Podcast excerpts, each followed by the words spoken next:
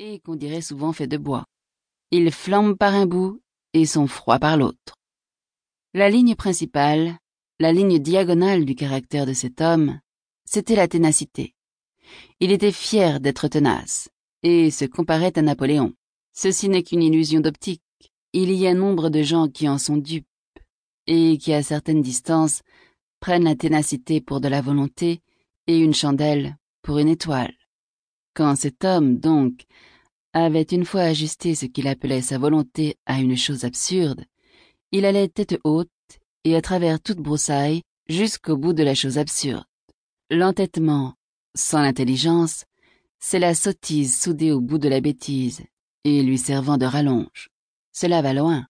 En général, quand une catastrophe privée ou publique s'est écroulée sur nous, si nous examinons, d'après les décombres qui en gisent à terre, de quelle façon elle s'est échafaudée, nous trouvons presque toujours qu'elle a été aveuglément construite par un homme médiocre et obstiné qui avait foi en lui et qui s'admirait. Il y a par le monde beaucoup de ces petites fatalités têtues qui se croient des providences. Voilà donc ce que c'était que le directeur des ateliers de la prison centrale de Clairvaux.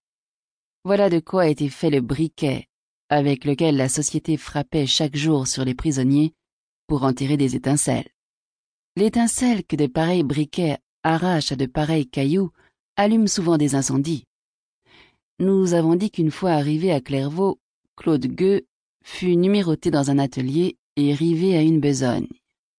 Le directeur de l'atelier fit connaissance avec lui, le reconnut bon ouvrier et le traita bien.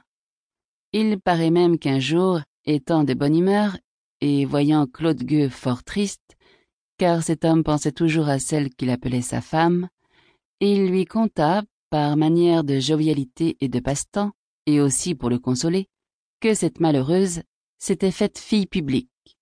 Claude demanda froidement ce qu'était devenu l'enfant. On ne savait. Au bout de quelques mois, Claude s'acclimata à l'air de la prison, et parut ne plus songer à rien. Une certaine sérénité sévère propre à son caractère, avait repris le dessus.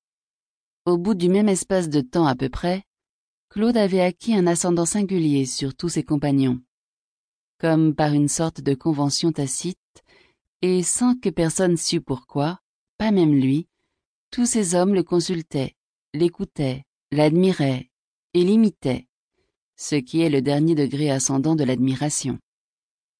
Ce n'était pas une médiocre gloire, d'être obéi par toutes ces natures désobéissantes.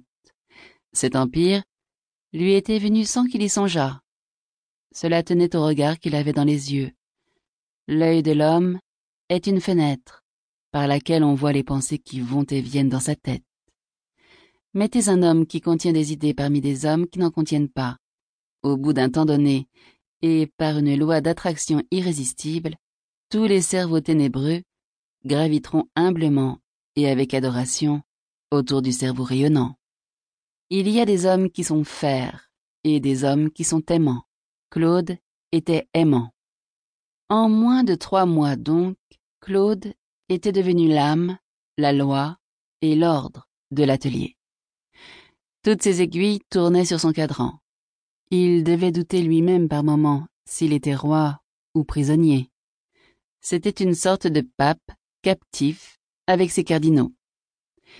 Et par une réaction toute naturelle, dont l'effet s'accomplit sur toutes les échelles, aimé des prisonniers, il était détesté des geôliers. Cela est toujours ainsi. La popularité ne va jamais sans la défaveur. L'amour des esclaves est toujours doublé de la haine des maîtres. Claude Gueux était grand mangeur. C'était une particularité de son organisation. Il avait l'estomac fait de telle sorte que la nourriture de deux hommes ordinaires suffisait à peine à sa journée. Monsieur de Cotadilla avait un de ces appétits-là, et en riait. Mais ce qui est une occasion de gaieté pour un duc, grand d'Espagne, qui a cinq cent mille moutons, est une charge pour un ouvrier, et un malheur pour un prisonnier. Claude Gueux, libre dans son grenier, travaillait tous les jours, gagnait son pain de quatre livres et le mangeait. Claude Gueux en prison, travaillait tous les jours et recevait un...